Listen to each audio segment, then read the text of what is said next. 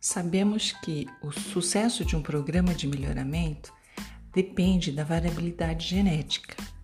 Assim, aonde nós podemos encontrar variabilidade genética? Bom, isso depende basicamente dos recursos genéticos. Os recursos genéticos, eles podem ser aplicados num programa de melhoramento em diversas fases. Nesse contexto, nós podemos pensar que o, o melhoramento genético é a ciência de modificar plantas ou o seu desempenho em benefício da comunidade.